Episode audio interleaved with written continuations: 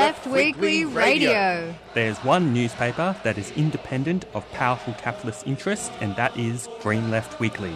It's the people's voice, committed to human and civil rights, ecological sustainability, democracy, and equality. It presents ideas that the mainstream media won't.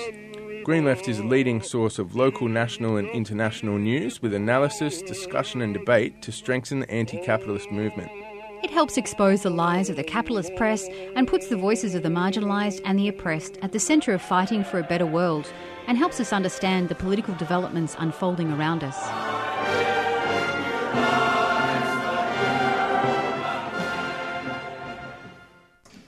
Good morning, listeners. You're listening to Green Left Radio, and you're joined today by myself, Jacob Andrewartha, as your presenter, and we also have as our co presenter Sue Bolton.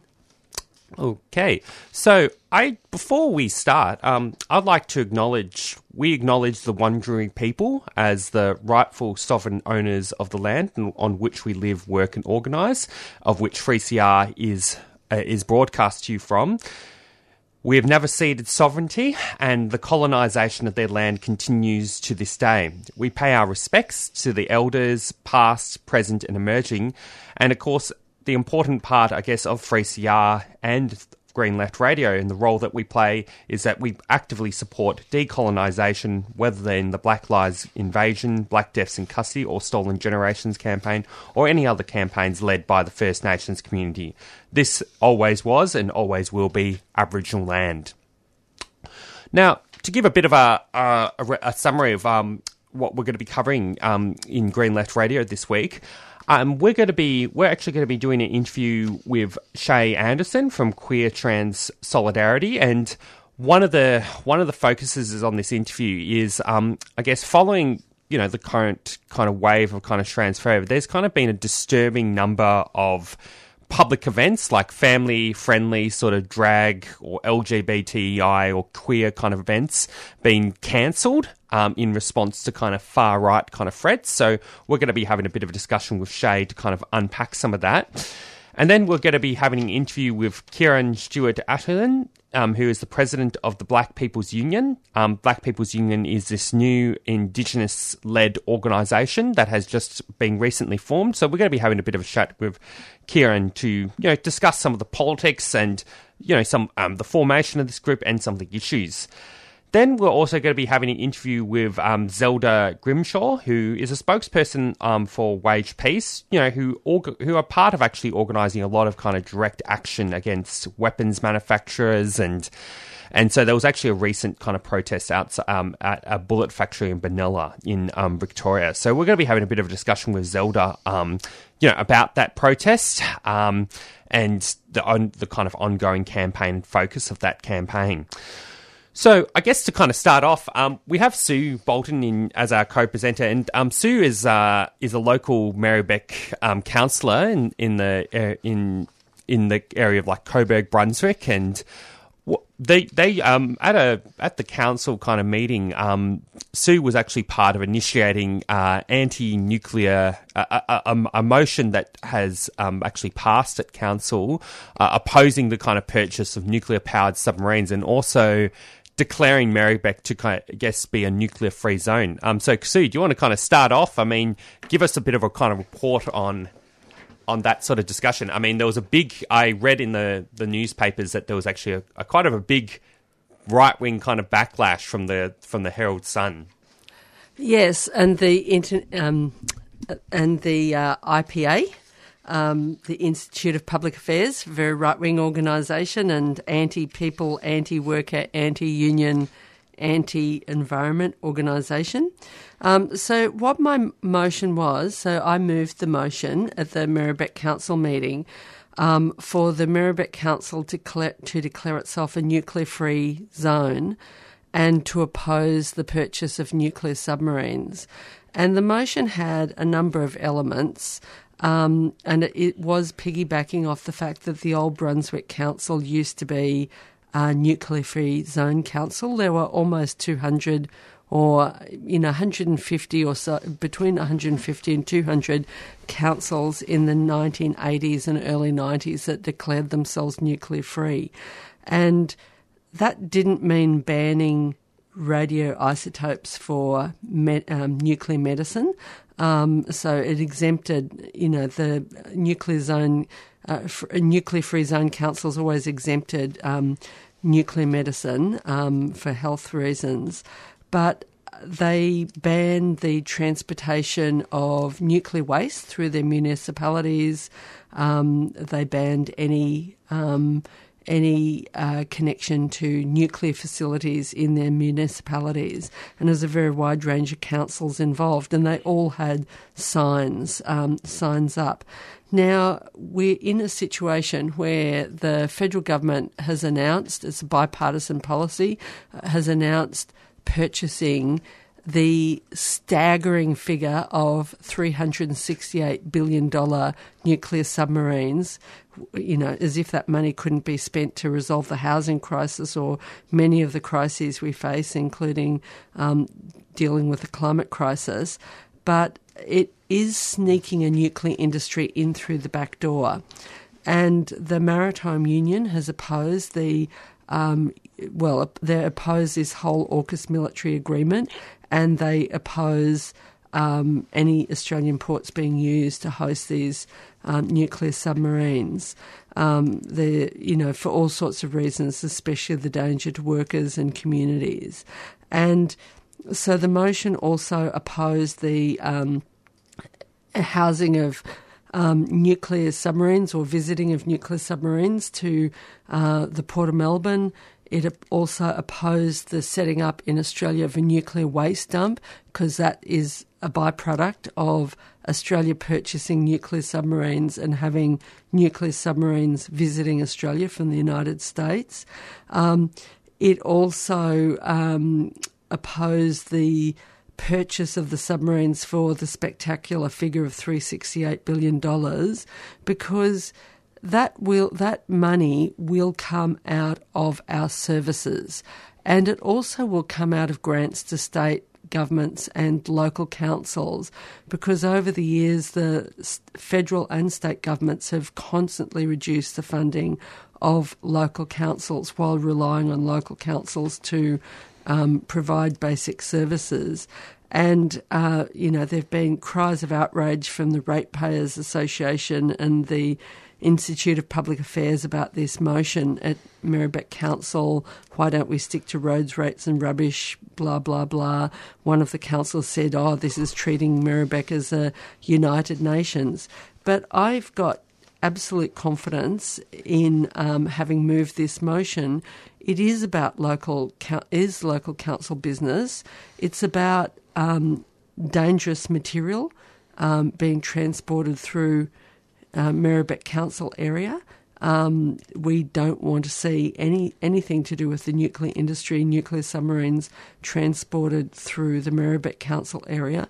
We all saw how um, last year, I think it was, when Rio Tinto lost a radioactive capsule uh, tiny, about the size of a headache tablet. Um, they dropped it out of their truck, and there was a three-week search for for over thousands of kilometres of West Australian land to try and find this radioactive capsule because it was so dangerous. We don't want those situations to happen again. Local councils do absolutely have a role in opposing uh, something which is going to endanger our residents, but also opposing this spectacular waste of money on these submarines because it will come out of our services. So um, that's basically the gist of it, and we hope that other councils and more trade unions and more um, organisations will come out against the nuclear submarines. Hmm. And um, actually kind of want to just make one comment, and we've got to go to probably our first interview soon, so I w- won't be able to spend too long on this discussion. But um, having kind of watched, I watched a bit of the kind of live stream of the council meeting, and um, just responding to this uh, comment that was by the right wing kind of independent councillor Helen Davidson mm-hmm. is um, "We are not the United Nations," um, which was kind of one of the co- quotes in in in the the article. But one of the kind of interesting things I um, is this is and this is I think a kind of a common kind of trend with the capitalist system. I mean, obviously not idealizing local council, but local council is obviously one of the it's one of the kind of few sort of areas of government where ordinary kind of people feel like they have a bit more direct access to to putting for presenting um, political positions. And of course, there were a number of residents um, from the Merri-bek community who actually spoke in favour of your motion. But I do think there's almost like when it comes to there's almost like this deliberate thing by capitalist governments where you know when they say things like oh well this this national political issue is is a federal issue or this is a state issue etc oftentimes i mean most people don't even really have any direct say over speaking about those issues even when they're supposedly confined to the federal and and and the the state. So almost like this sort of comment that we are not the united nations is almost like a, just a sort of it's a comment that basically just um, it's like actually in a, in a sense a, a thinly veiled anti-democratic comment that basically tries to make almost in a sense tries to make the argument that ordinary sort of residents or citizens of the country can't have a really say over important political issues because you've got to leave those to the to the federal politicians. Well, actually, it's totally hypocritical because they only raise this when it is to do with progressive issues and progressive motions that get moved. When it comes to right wing issues, um, they absolutely have no problems with raising things that are not rates, roads, and rubbish, but also even rates, roads, and rubbish are not controlled by the council fully anyway because. Um, the rates at the moment in uh, Australia, set, uh, sorry, in Victoria, are set by the state government. Um, there's a rate cap, um, so that's something which councils work have to work within. Roads, local councils don't have full say over roads. There's a lot of roads in local government areas which look like they'd be controlled by local governments, but are actually controlled by um, state governments. Um, so there might be dan- very dangerous areas on those roads, but all the council can do is advocate to the state government to fix those, um, you know, death traps. Um, and rubbish, um, some, some elements are controlled by council, but um, often the state government or federal government might set some policies around that, which the local councils have to operate within. So it's actually quite ridiculous for um, the Ratepayers Association to say that local councils um, should only focus on roads, rates, and rubbish. And um, the threat of nuclear waste in our cities is, um, you know, will be brought to our cities by the purchase of these nuclear submarines if um, that deal goes ahead. So we should absolutely be against it. Okay, so I'm just going to go play a quick few announcements. Um, we'll conclude this discussion for now because we've got to get on to our first interview for the program. But you're listening to Green Left. Um, for listeners who are just tuning in now, you're listening to Green Left Radio on 3CR 855 AM. And we'll be back to you shortly.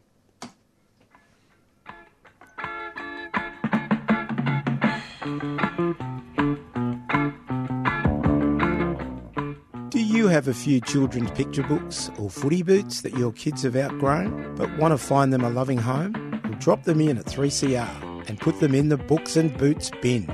Books and Boots regularly sends pre loved children's picture books and sports footwear to remote and regional First Nations communities and children across the country.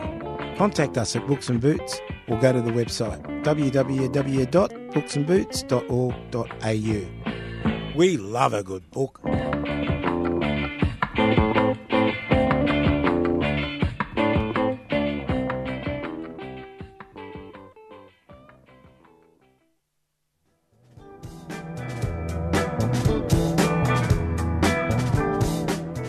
Had your fourth COVID 19 vaccine dose? The Murdoch Children's Research Institute at the Royal Children's Hospital are recruiting participants aged 18 years or older to receive a randomized fourth COVID 19 vaccine dose, either Moderna bivalent or Novavax vaccine, or be part of a control group and receive no additional vaccine. You will be compensated for your time and transport and will receive your antibody test results. For more information, contact covid.booster at mcri.edu.au. The Murdoch Children's Research Institute is a 3CR supporter.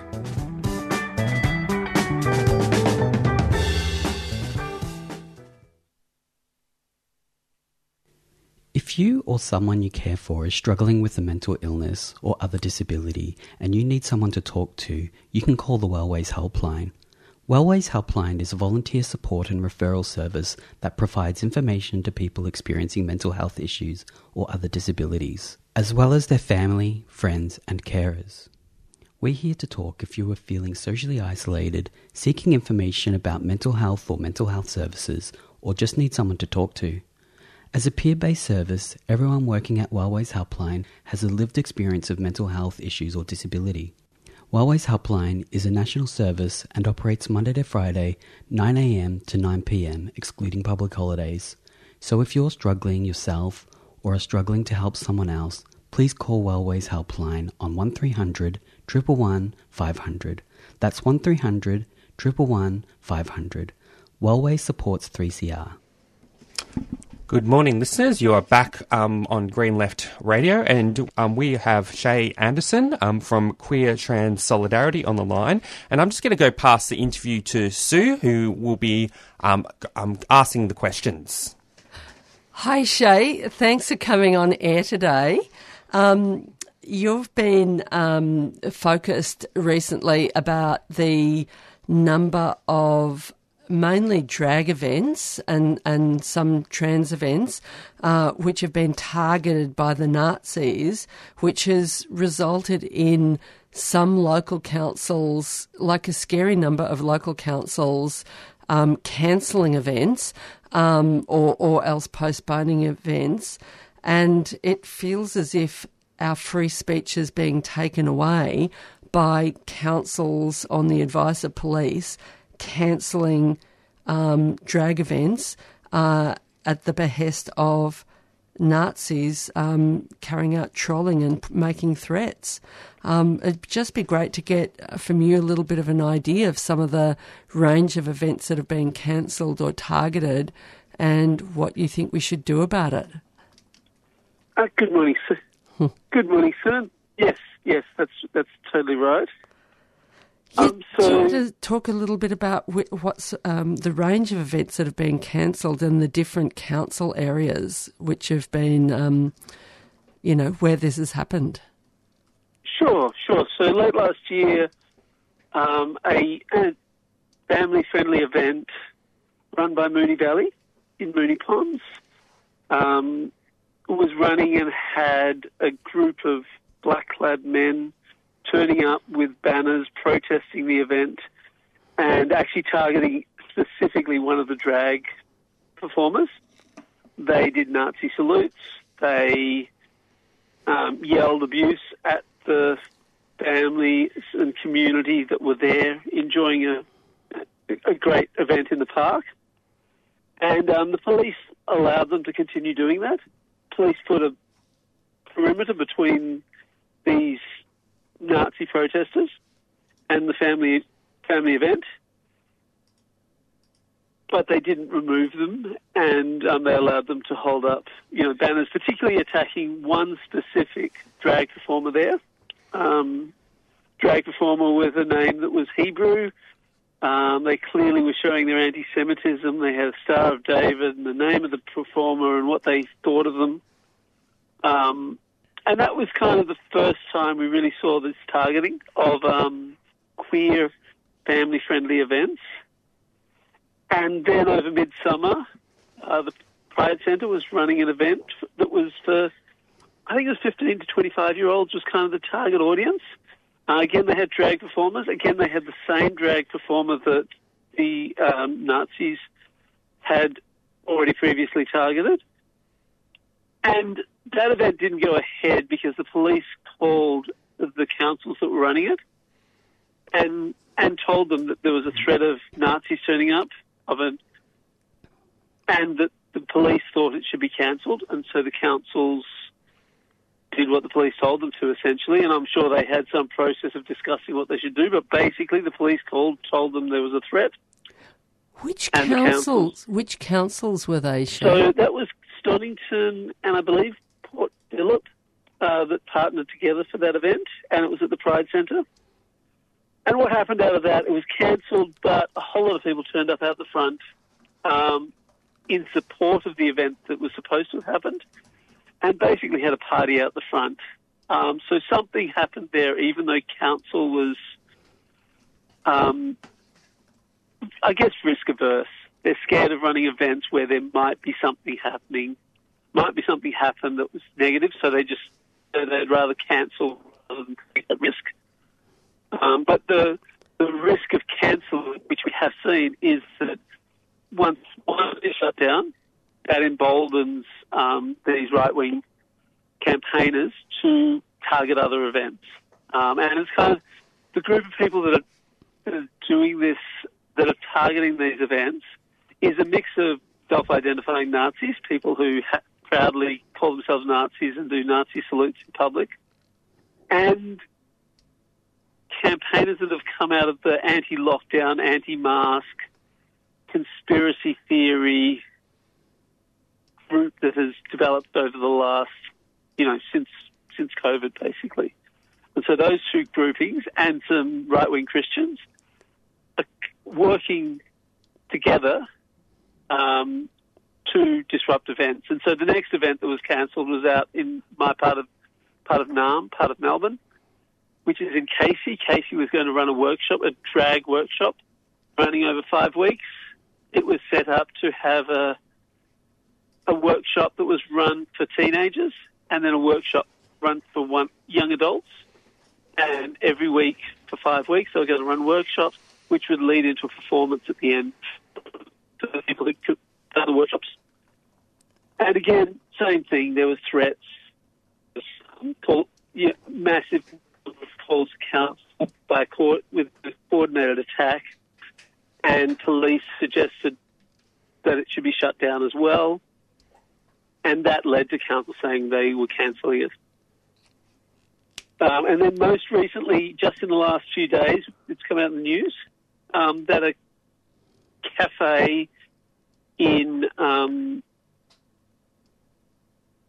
around Chelsea, sorry, just a cafe in Chelsea was going to run a drag event for kids, um, and again, they received threats and just didn't feel safe running it, and so they cancelled it. And uh, yeah, that's been in the media, media in just the last few days. And so what we're seeing is because the tactic of these threats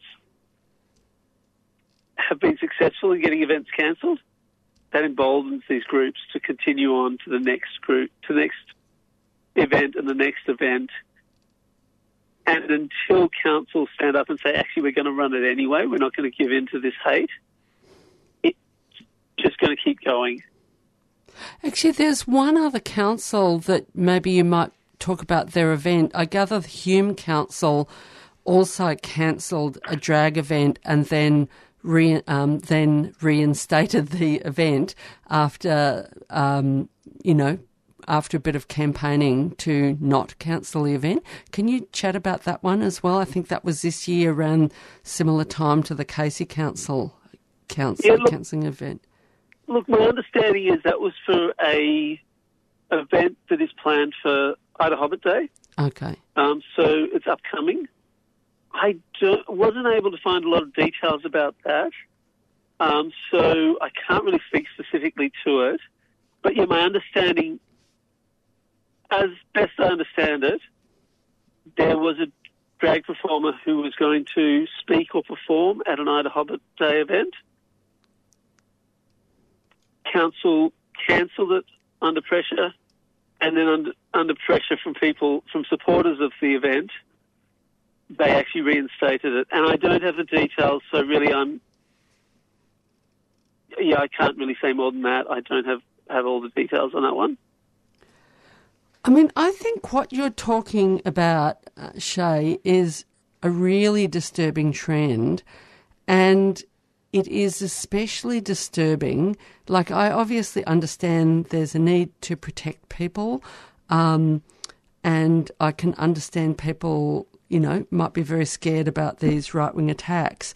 Um, but it is really worrying that basically the Nazi Nazi attacks and right wing attacks on these events is being used to close down our free speech and it is a really, really worrying attend, uh, um, trend, especially as um, these right wingers actually quite small in number. Um, I gather at that um, Port Phillip Stonnington event, um, which was cancelled by the council, there were only five Nazis who turned up, and there was sort of something like two or three hundred um, people who came to uh, protest in support of the event. Um, and, you know, so I, I think this is a really worrying trend. Um, my feeling is that we actually need to start to resist this. There was also another event, also, it wasn't really an event as such, but I think it was in November last year.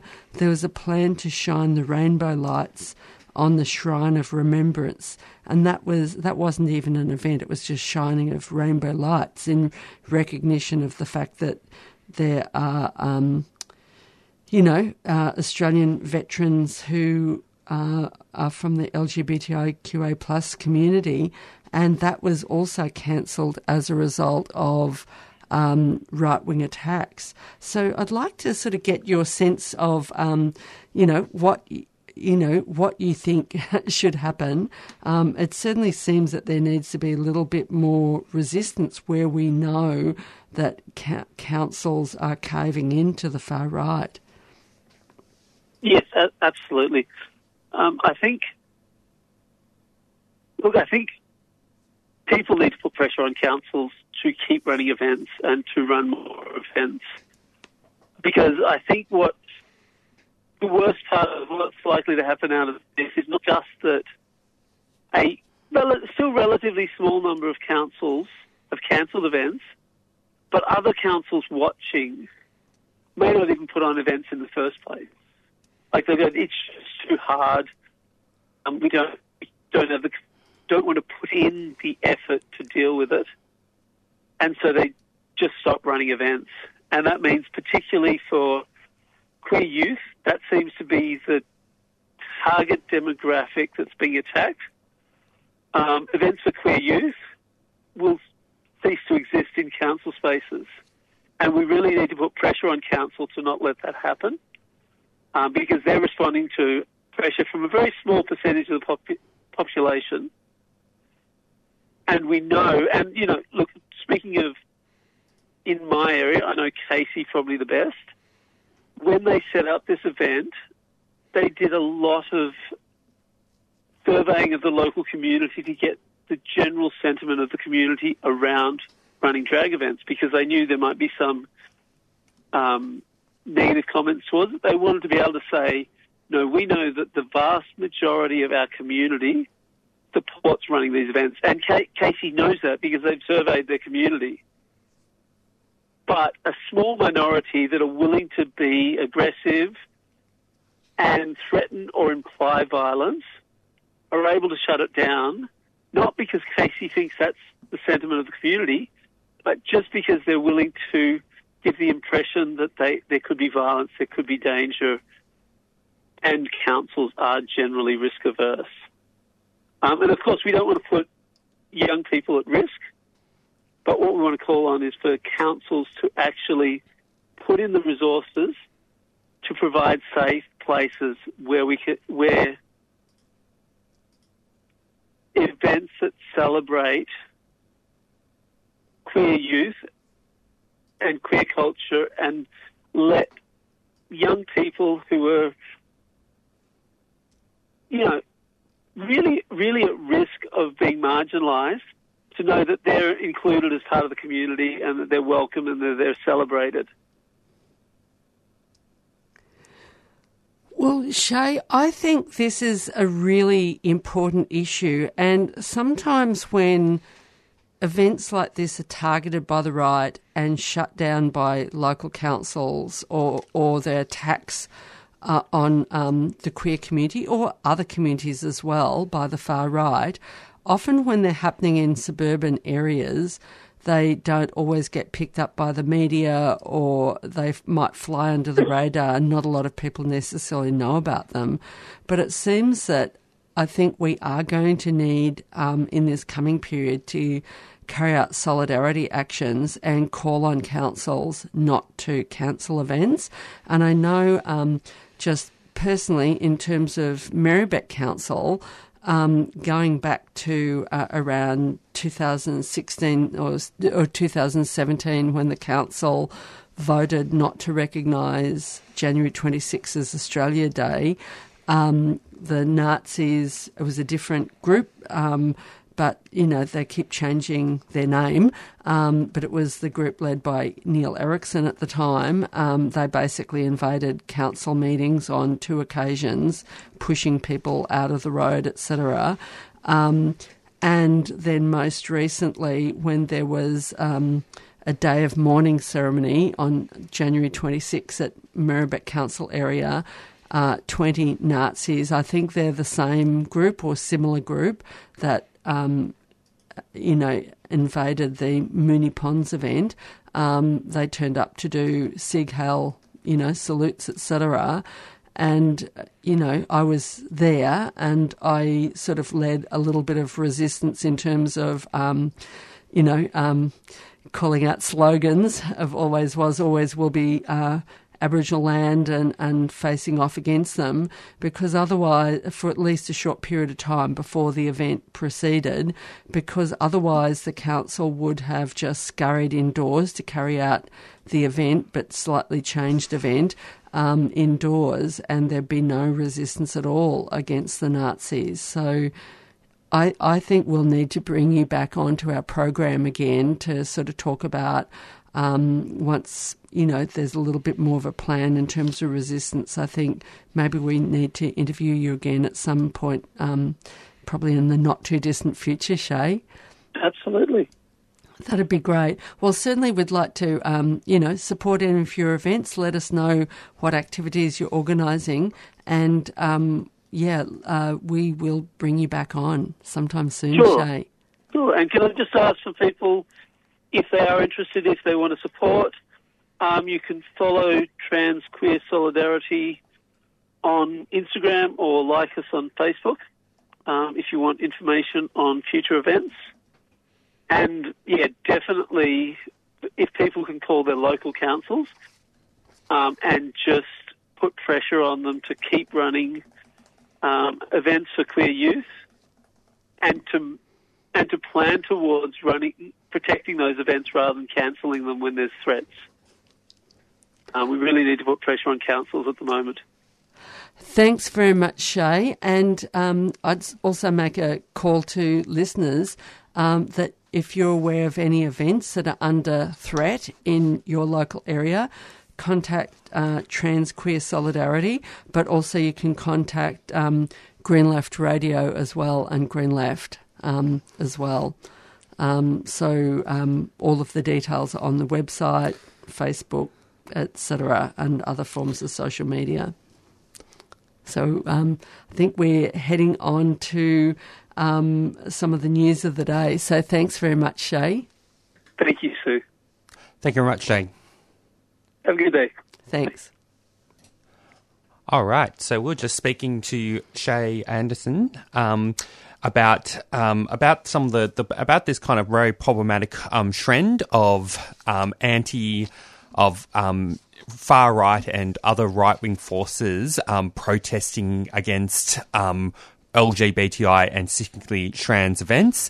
And I think I think just one sort of broader point to kind of make quickly is, I mean, one of the worst, I think one of the worst aspects. I mean, just going reflecting back on the St Kilda event that happened last year, um, that had actually got cancelled by. Um, by the by the by the in response to these far right threats. I mean, one of the most problematic things about that was there was actually a big community mobilisation actually planned, and that community mobilisation actually went ahead, um, up despite um, with with the event getting cancelled, and of course they still managed to attract up to 200 people for the community mobilisation, and you could just imagine that the numbers um, would have been even larger if the event had um, actually gone ahead. I mean, there wasn't specifically a counter protest planned at all. It was just the community coming together in a sign of solidarity to say, you know, we welcome this event and basically kind of defending the event essentially from any sort of far right attack. And of course,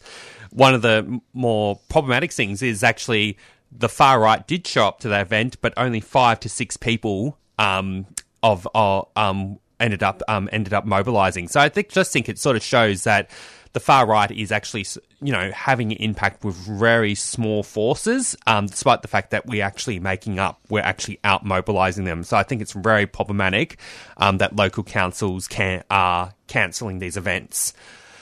Now, I'm just going to go play a quick announcement. You're listening to Green Left Radio on 3CR 855 AM.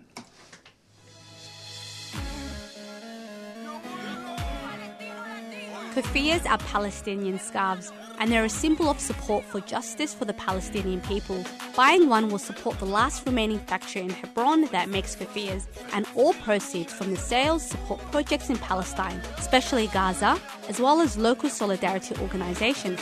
From the traditional black and white kufiya to an array of modern designs, all scarves are $35 each. Explore the range and order online or drop by 3CR during business hours. We're your support for the rights of Palestinians. Go to kufiyas.org.au, that's K U F I Y A S.org.au, a 3CR supporter.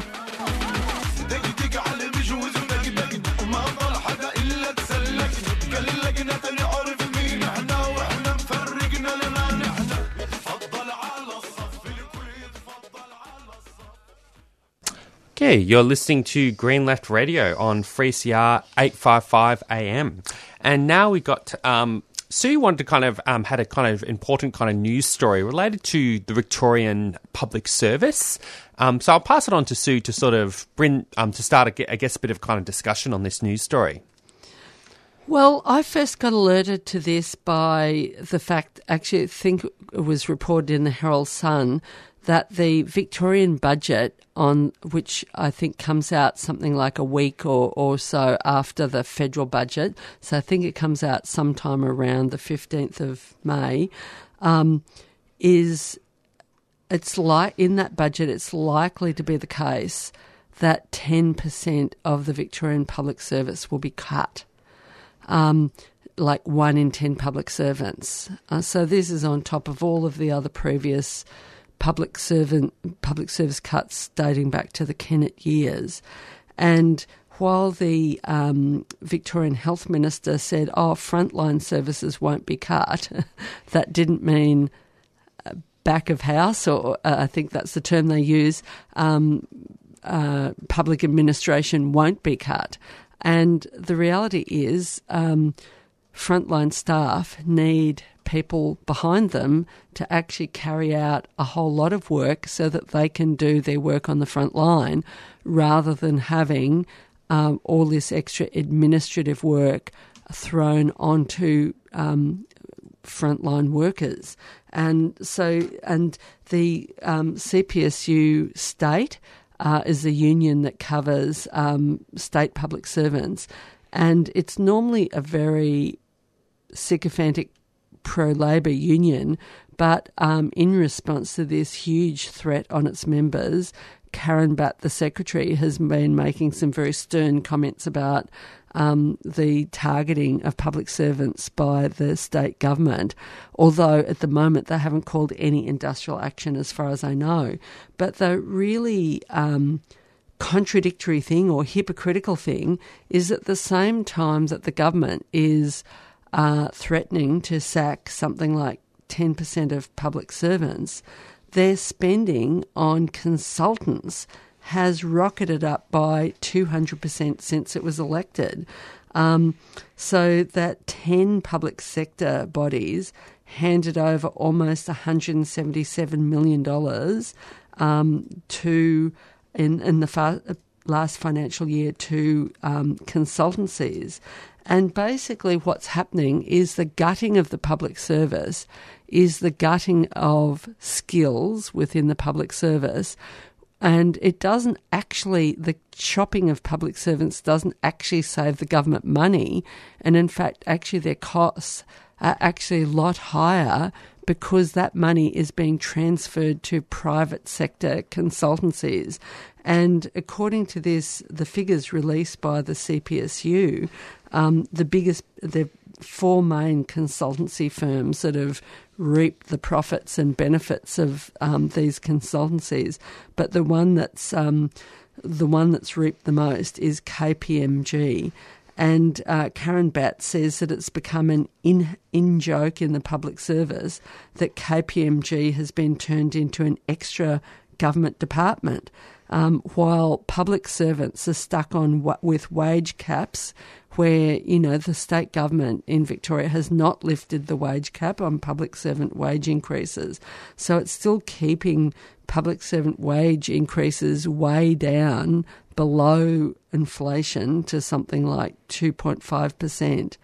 And what we saw during COVID is one of the reasons the health department was so dysfunctional in Victoria was because it dated all the way back to the Kennett um, Liberal Party cuts in the public service, where they just waved the axe around the public service while dialing up money to private consultancies.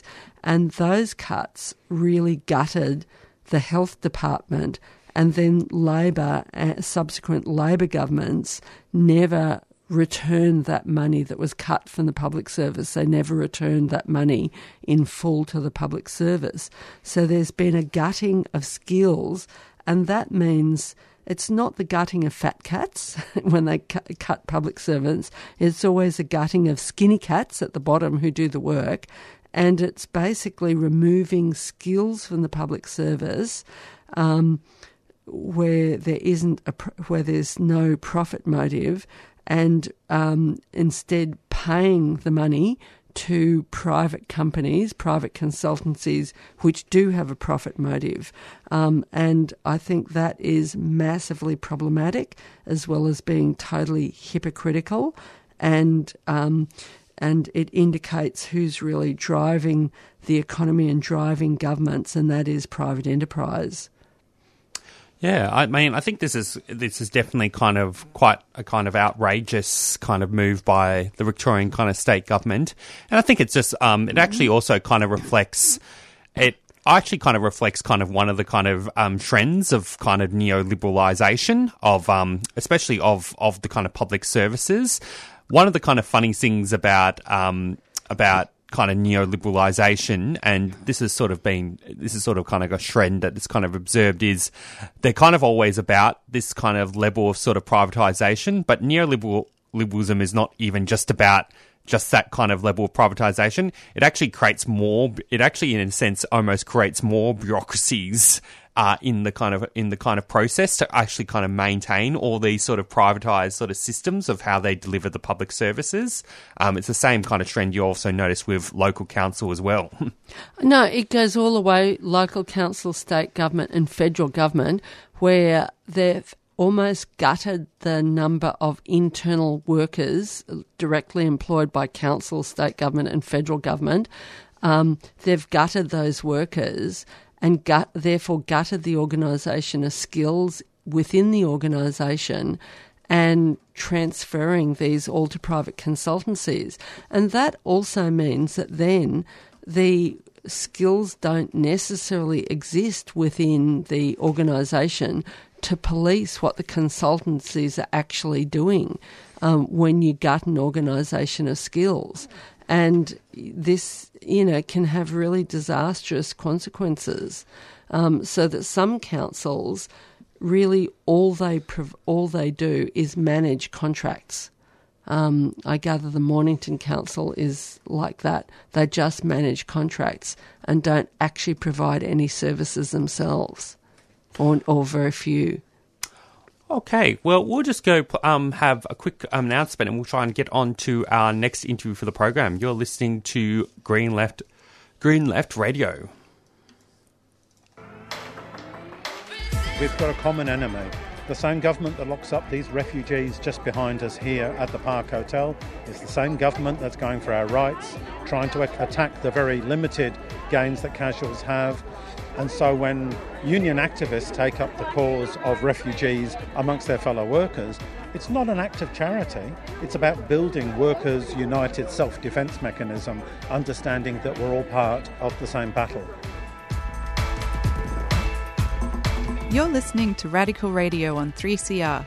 855 on your AM dial, 3CR digital, and podcasting and streaming on 3cr.org.au.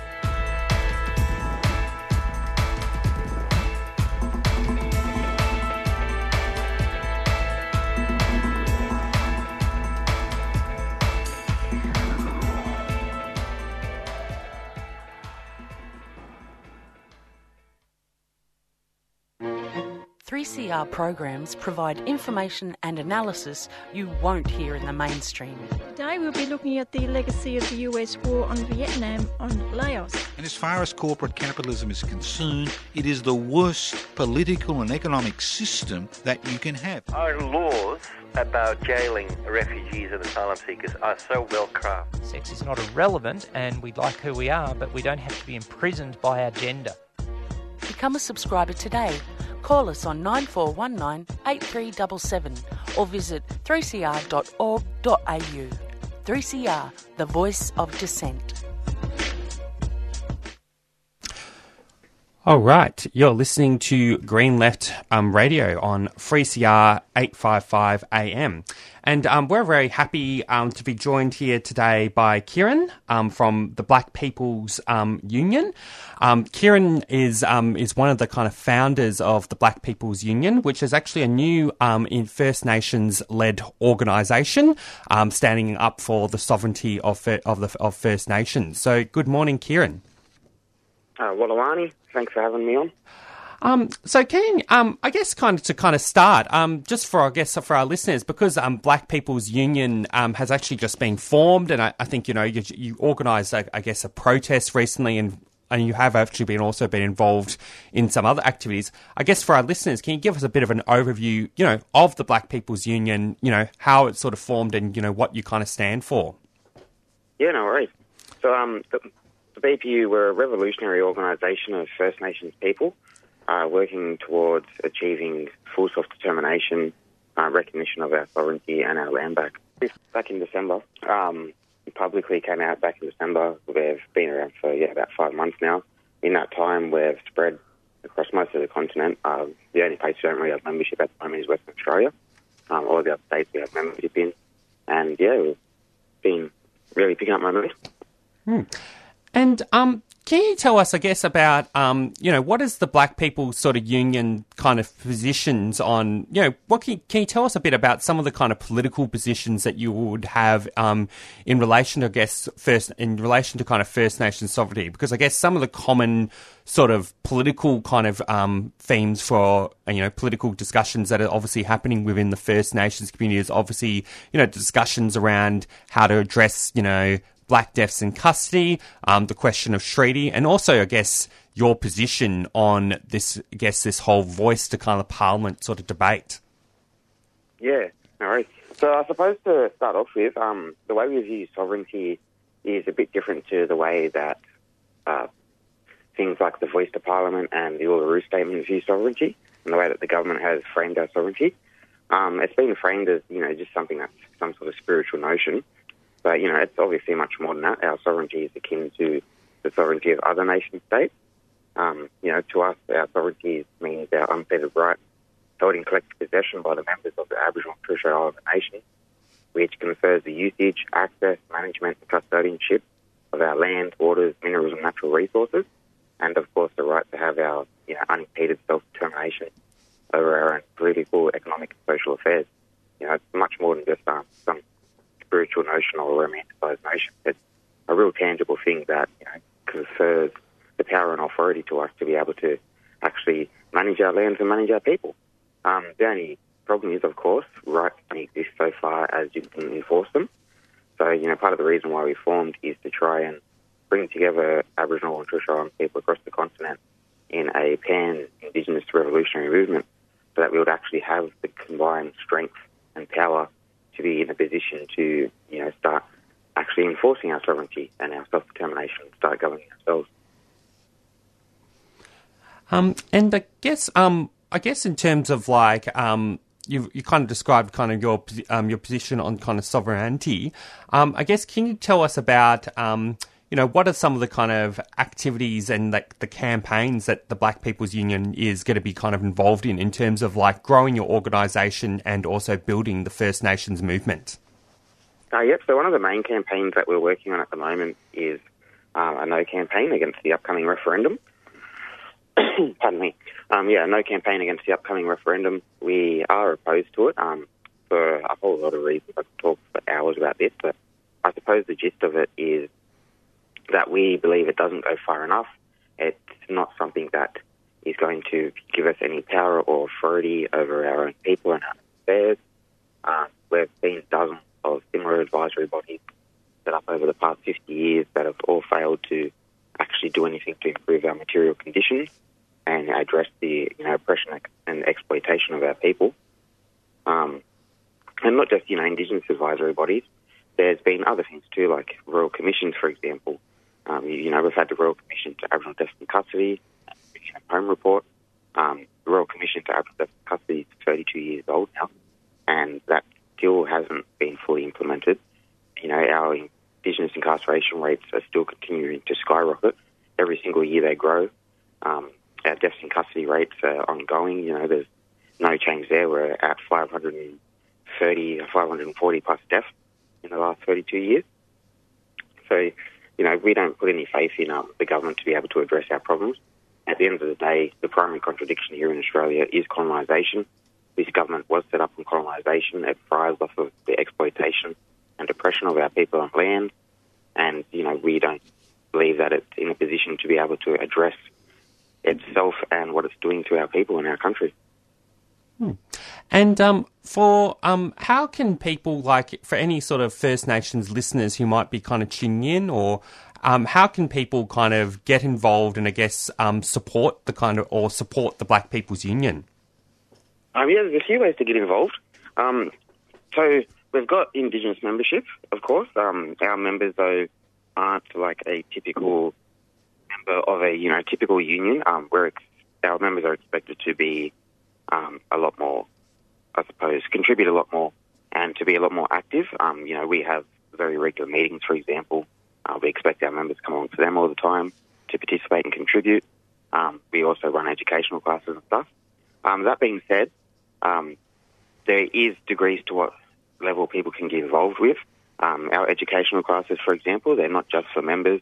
They're open to the public, um, both Indigenous and non-Indigenous. We run them every second Wednesday, and you know we encourage people to come along. We explore stuff like Indigenous sovereignty and self-determination, how we would achieve that, um, what that actually means, and as well as you know historical cases both in Australia and around the world of similar movements. Um, we have also got an associate membership category for non-Indigenous people to join. So even though we are a First Nations-led organisation, um, we understand that at the end of the day, we need to work with the broader working class to be able to achieve what we want to achieve. So yeah, there is that option as well if non-Indigenous people want to support us and help us out. Um, we've also got a Friends of the Union sort of category for people who, you know, want to stay up to date with what we're doing, um, but don't quite have the capacity to commit to organising themselves. Um, yeah, people can jump on that. It's kind of like a, I suppose, an email list where we send out our newsletters and um, updates on our campaigns and how those campaigns are going, uh, what we've got planned for the future, etc., etc. And of course, there's um, always the option to donate. Any money we get goes back into funding all our campaigns and the union itself. You know, we're completely not for profit. Um, no one who's in the union receives any sort of pay or salary or anything like that. But yeah, there's a few different ways people can get involved. Um, if they want to, they can head over to either our Facebook or our Instagram to contact us. There's also links on there for our website, which is just blackpeoplesunion.org. Um, on there, you can find more details about membership as well as our demands, our campaigns, um, et cetera, et cetera. Hmm. And um, yeah, again, um, so Keiran, can you, um, thanks for that. And I guess um, you've given a good kind of overview of how people get involved. Um, we're getting kind of to the end of our um, before we have to get into the kind of next um, segment of our program, do you guess have any kind of final comments that you would like to kind of conclude on, um, like any sort of impo- political points you like to kind of assert and, and so on? Um, yeah, we just, I suppose, encourage people to support us and to join us in our campaigns. Um, you know, at the end of the day, the primary contradiction here in Australia is colonisation, we take the approach that the Australian colonial state is a sub-imperial power occupying 300 plus indigenous sovereign nation.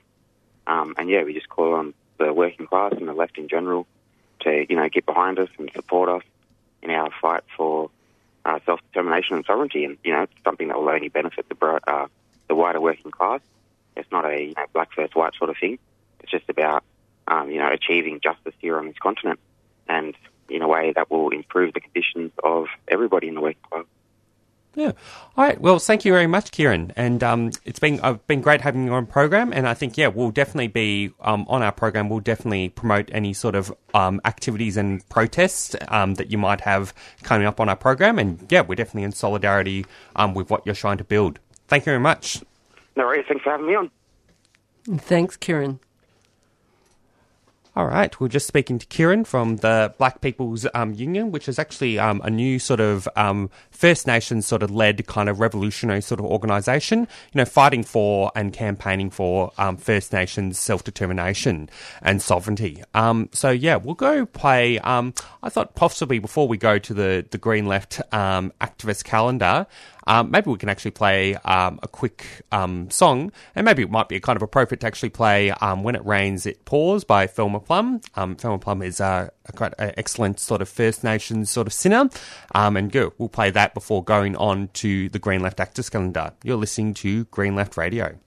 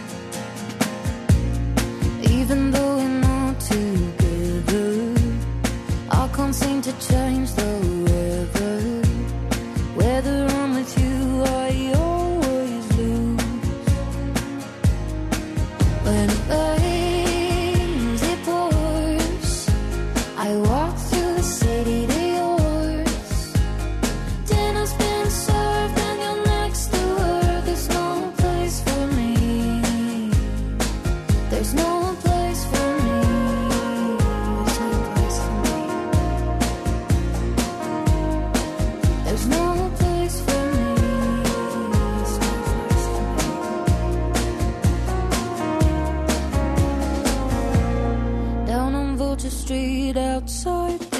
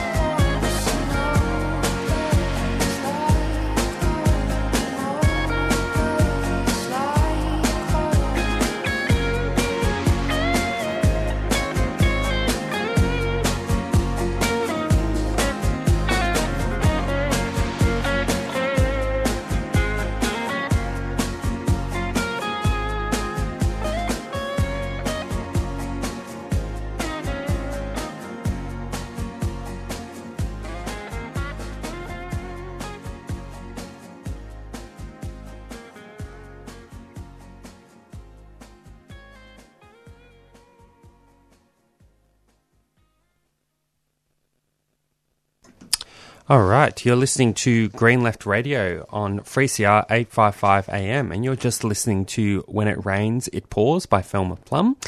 Now, it is 8 a.m., and um, at this, um, as part of this segment, we usually go into the Green Left activist calendar, where we give you details and highlight upcoming activists' events, including rallies, public forums, and and other sort of progressive um, events.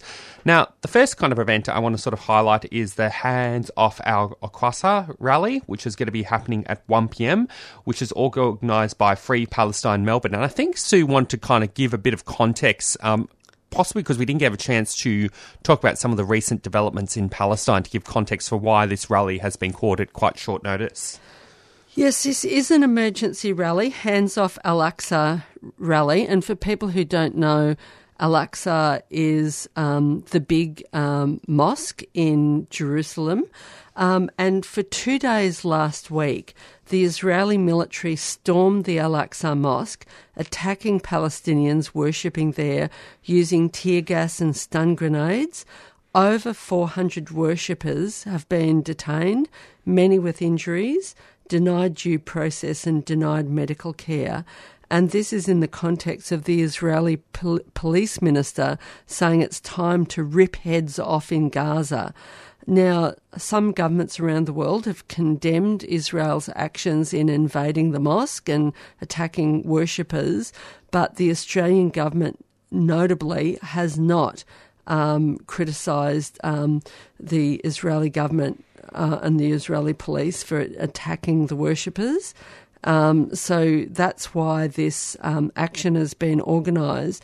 But also, just a couple of days ago, the Israeli government ministers led a mob of Israeli settlers um, to, with the Israeli army in tow um, to um, march to an illegal settler outposts, And these outposts are really like military forts in the occupied West Bank demanding that it be, um, uh, you know, that they be allowed to settle the area.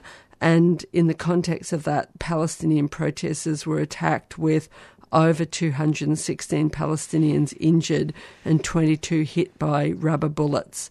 Um, so the Israeli government is stepping up its attacks on Palestinians, and it's in that context that the Hands Off Al Aqsa rally has been called for 1 pm this Sunday, the 16th of April, at the State Library. Right. Well, the next event, just to highlight, is um, there's going to be a public forum, um, Militarism and War in the Asia Pacific, Why AUKUS is a Disaster for Humanity. And that's going to be happening at 6.30pm with a meal from 6pm at the Resistance Centre, level 5407 Swanston Street in the city. And this has been organised by Green Left and Socialist Alliance. And then on, on, um, what, eight, um, sorry, just this From the 20th of April. Oh yeah, Thursday, April twentieth. It's just um the um the day wasn't said there. There's going to be film screening, The Giants, um the extraordinary s- story of Bill, Bob Brown and the Forest, and now just getting the kind of details for that. Oh yeah, it's actually it's actually um just to tell you about the event. It's actually a cinema event. Um, which is actually going to be, which is actually going to be airing. So from um, from a, April twentieth, it's going to be airing at various sort of cinemas. So mainly the Palace and um, Cinema Nova. You can um, see that. And then on Friday, April the 28th, there's going to be uh, Dis- a street party from the cl- for the climate by um, Extinction Rebellion. That's going to be happening at 4:30 p.m. at the Carlton Gardens.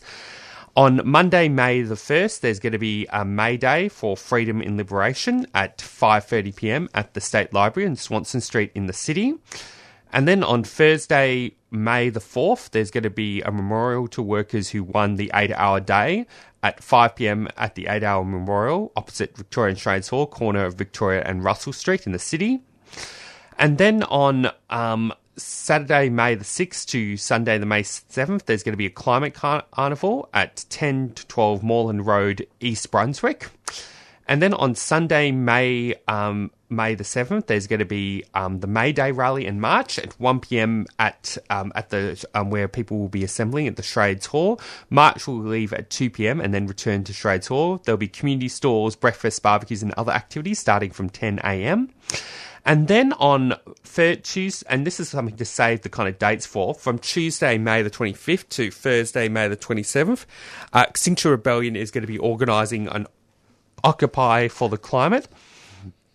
Now, an important sort of part of this um, kind of action, they are looking for people to. They're basically looking for a commitment from at least from at least a thousand activists to commit to being part of a free day kind of occupation. Um, this protest is going to be demanding no new coal, no new gas, and and the stop logging of native forest.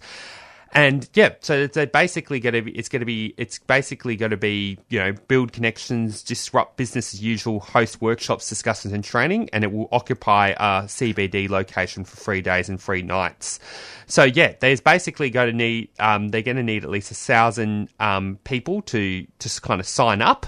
And um, yeah, the, you, um, you can also sign up if you can't camp but want to sort of support the protest. So I think the protest is going to be kind of contingent on over a thousand kind of dedicated people who can dedicate the full three days, but then it will also be relied um, by the kind of broader con- kind of support. So if you look on the Extinction Rebellion website, you can get a bit of a sense of of the details. Um, and then the other event to sort of highlight is um, Eco on from Saturday, July 1st to Sunday, July 2nd. The Eco Socialism 2023, a World Beyond Capitalism conference will be happening, and that will be happening at the Trades Hall at 54 Victoria Street in Carlton. And there should be more info on the agenda coming soon, but one of the keynote speakers is going to be Kohei Saito, who is a Japanese kind of Marxist, um, who just recently wrote uh, a, a, book towards um, towards um, towards the Anthropocene um, about I think it's degrowth communism. And then there also we've also there's also um, confirmation that there will be an Indian speaker from the Communist Party of India, Marxist Leninist Liber- um, Liberation, He'll be speaking in person at the conference about the nature of Modi's government and so on. So yeah, that's um that that's I think um all the kind of events. Unless there's some other events I I missed, Sue. No, I think that's everything. Yep. Okay. Well, now um, I'm just going to go play a quick few announcements. Um, you're listening to Green Left Radio on 3CR 855 AM. 3CR programs provide information and analysis you won't hear in the mainstream. Today we'll be looking at the legacy of the US war on Vietnam, on Laos. And as far as corporate capitalism is concerned, it is the worst political and economic system that you can have. Our laws about jailing refugees and asylum seekers are so well crafted. Sex is not irrelevant, and we like who we are, but we don't have to be imprisoned by our gender. Become a subscriber today. Call us on 9419 8377 or visit 3cr.org.au. 3CR, the voice of dissent.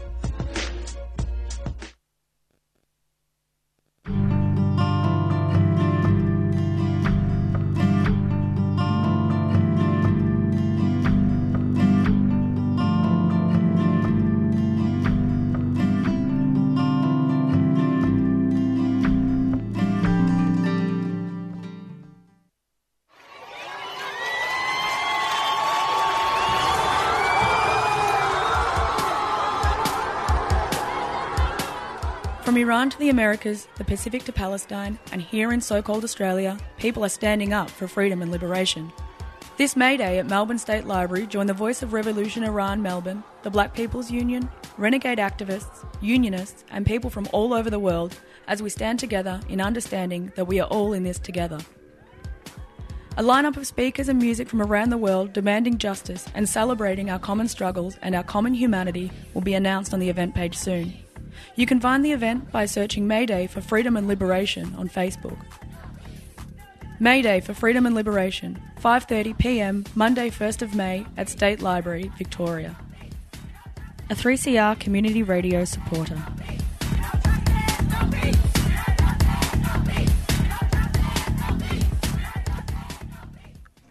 All right, you're listening to Green Left Radio on 3CR 855 AM.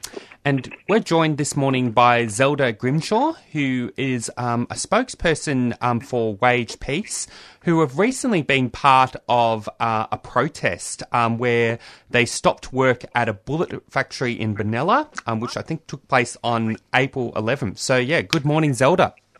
Hi, Jacob. Um, so can you, to give us um to to have um to to start off the kind of interview um Zelda, what can you uh, can you guess can you tell us about this sort of blockade of the bu- um, bullet factory in Benalla, and you know what why what why what was the kind of purpose and the targeting of the of the protests? Well, the, the factory up there has is, is owned by the Australian government, so it's owned by the Defence Department. Um, but in typical kind of um, corporate corporatisation of the state style, they leased it to two private weapons manufacturers, NIOA and Thales. Now, NIOA is an Australian-based company. Their headquarters are in Queensland, and NIOA manufactures nearly all of the bullets that go into police guns in Australia. So that was our primary target for this blockade was NIOA, who make bullets for Australian police. And we began that campaign really after a call out from Warlpiri elders up at Yuendumu um, to end the you know end police shootings and to get police guns out of community. Um, so that that call really resonated with us. We got in touch with them and we said, look, we know where those bullets are made. Um, would you like us to take action at the factory where those bullets were made? And they sort of went, hell yeah. Uh, so NIOA, um, yeah, make bullets for the Australian police. The other company there, Thales, um, are a French, you know, multi-billion dollar uh, weapons maker. And they export a huge amount of weaponry to Indonesia from where it ends up in West Papua. So that was our other solidarity focus was, was people who are being harmed by, you know, Australian-made weapons in West Papua and calling on Thales to, um, well, we'd like them to stop making weapons altogether, really. I think there's a lot better things we could be doing with those resources, um, but certainly stop exporting them to people like Kopassus, the um, Indonesian Special Forces, who are responsible for a lot of the worst human rights violations in West Papua. So now I've told you all about the companies. I haven't told you anything about the blockade yet. Yeah, yeah. Oh, well, feel free to go and give us more detail about the blockade. Yeah, especially for Yeah. So yeah, that's why we targeted that particular um, factory.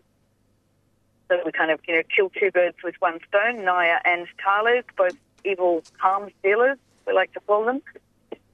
Um, so a group of us um, went up. We actually went up the night before um, because we wanted to put a blockade in at that factory and prevent workers from reaching the factory in the morning. So, in effect, give workers the day off. And we did succeed in doing that. So we had a um, the famous lizard car. Um, people might have experienced lizard car in other blockades. Lizard car was um, on her sixth blockade.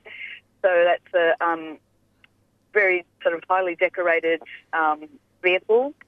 Um, and the wheels were taken off that, and it was chained across the front gate um, of the entrance road to the factory. So it was quite a hard block. There was no no way that a vehicle could gain access to the factory, and that was in place by 7 a.m.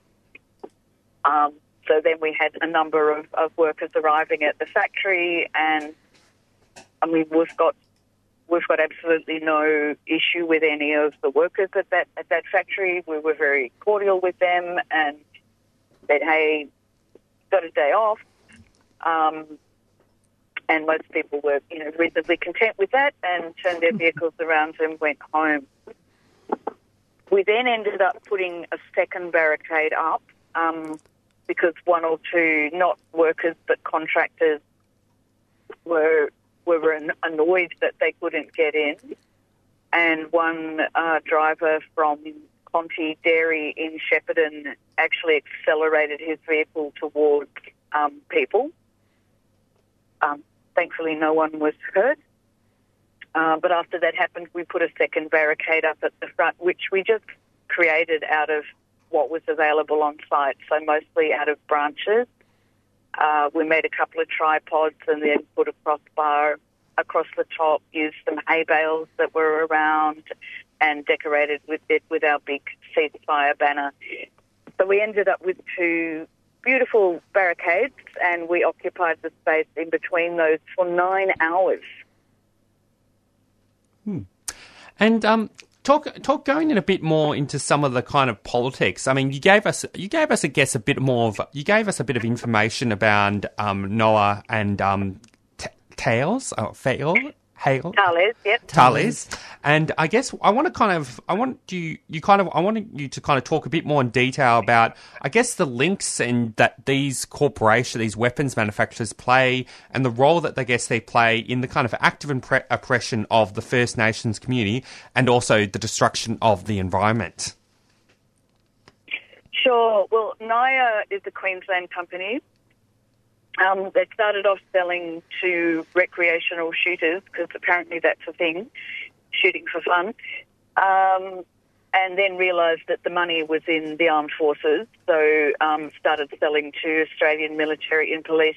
And then Christopher Pyne, former Defence Minister Pyne, has um, come on board to support NIOA. So Pyne basically jumped straight out of the Defence um, Minister's chair and into lobbying for arms manufacturers or arms dealers.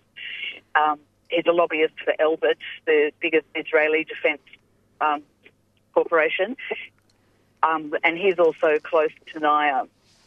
I think he's on the board of, of NIOA. Um, so yeah, NIOA make the bullets that go into the guns that our police carry, and our major call at this blockade was to disarm the police.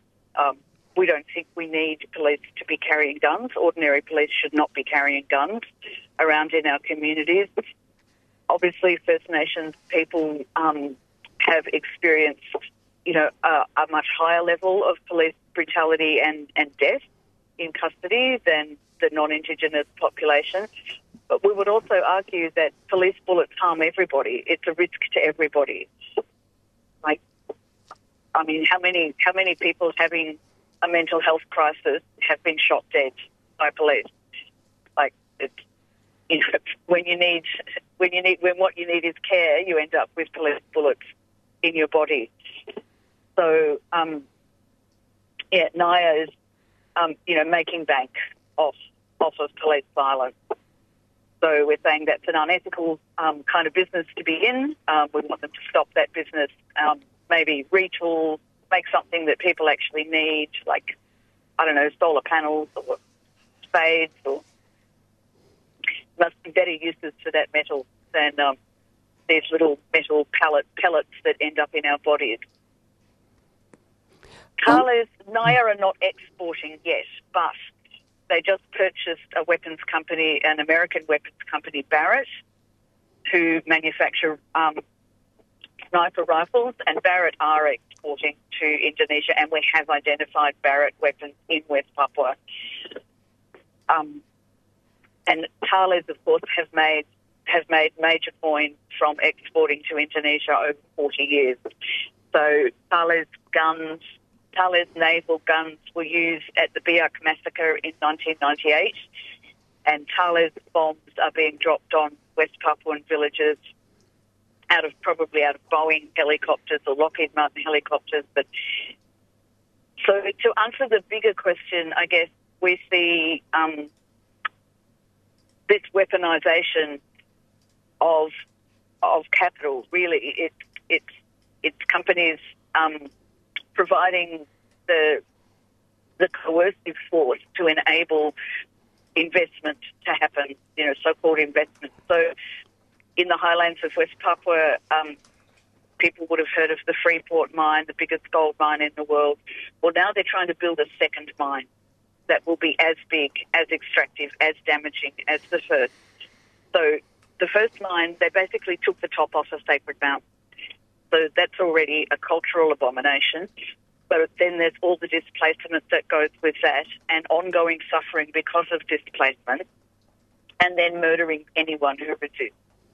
And all of that happens because the army are in there supporting the multinational companies. Now they're trying to build a second huge gold mine up there. Um, James, I'm just, uh, I'm in a rural area and I might drop out, so I'm just giving you a heads up. Actually, Zelda, um, it's Sue here, one of the co co-presenters.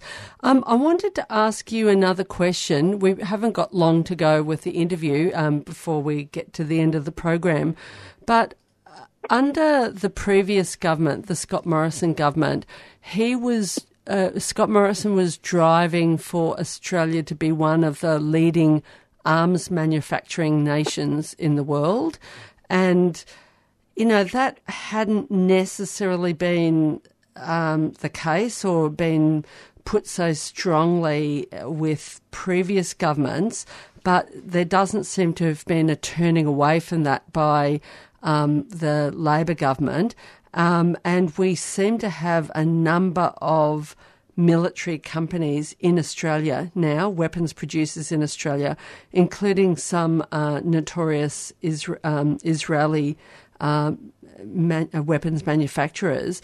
I'd just like you to comment on this because, as you said earlier, this is an abomina- abomination that resources are being used for the creation of weapons. Um, but I'd like you to comment on that, please. So it was actually it was actually the Turnbull government. Oh, okay, yes, yes. who- Thanks who for the history. Mm. Yeah, no worries. Who, who put in that 10 year plan so that, that we're going to become one of the top 10 weapons exporters in the world. That's their, that's their goal. It's a ridiculous goal. Like, we're nowhere near the top 10. Uh, we are in the top 10 weapons importers.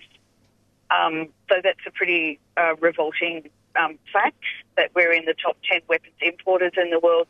But yes, they are pouring billions and billions into weapons production. So the multinationals are going, yeehaw, this is great. So we've got Raytheon and Boeing and Lockheed Martin, Thales, the French company, um, and then local companies like NIOA just jumping for joy because they're getting billions of taxpayer money for nothing.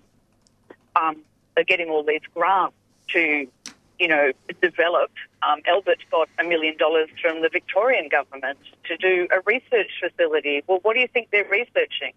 They're a weapons manufacturer. They're researching how to make better weapons to dispossess and maim and harm more people.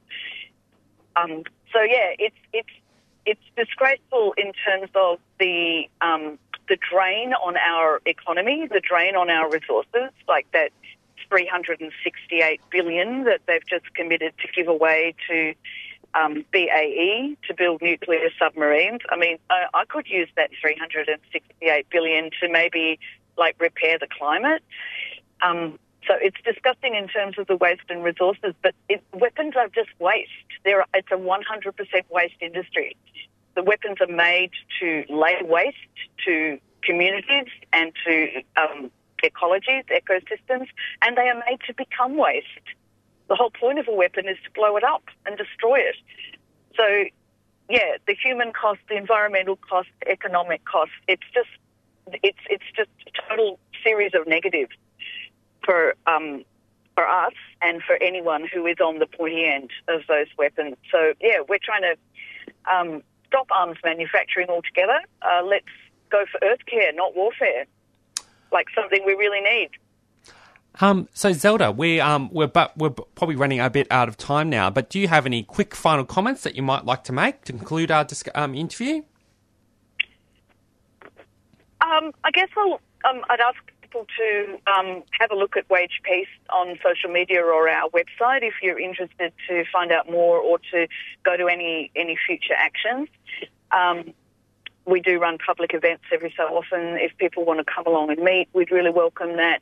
Um, and I guess my final comment would be: we cannot main, we cannot attain climate justice unless we demilitarise.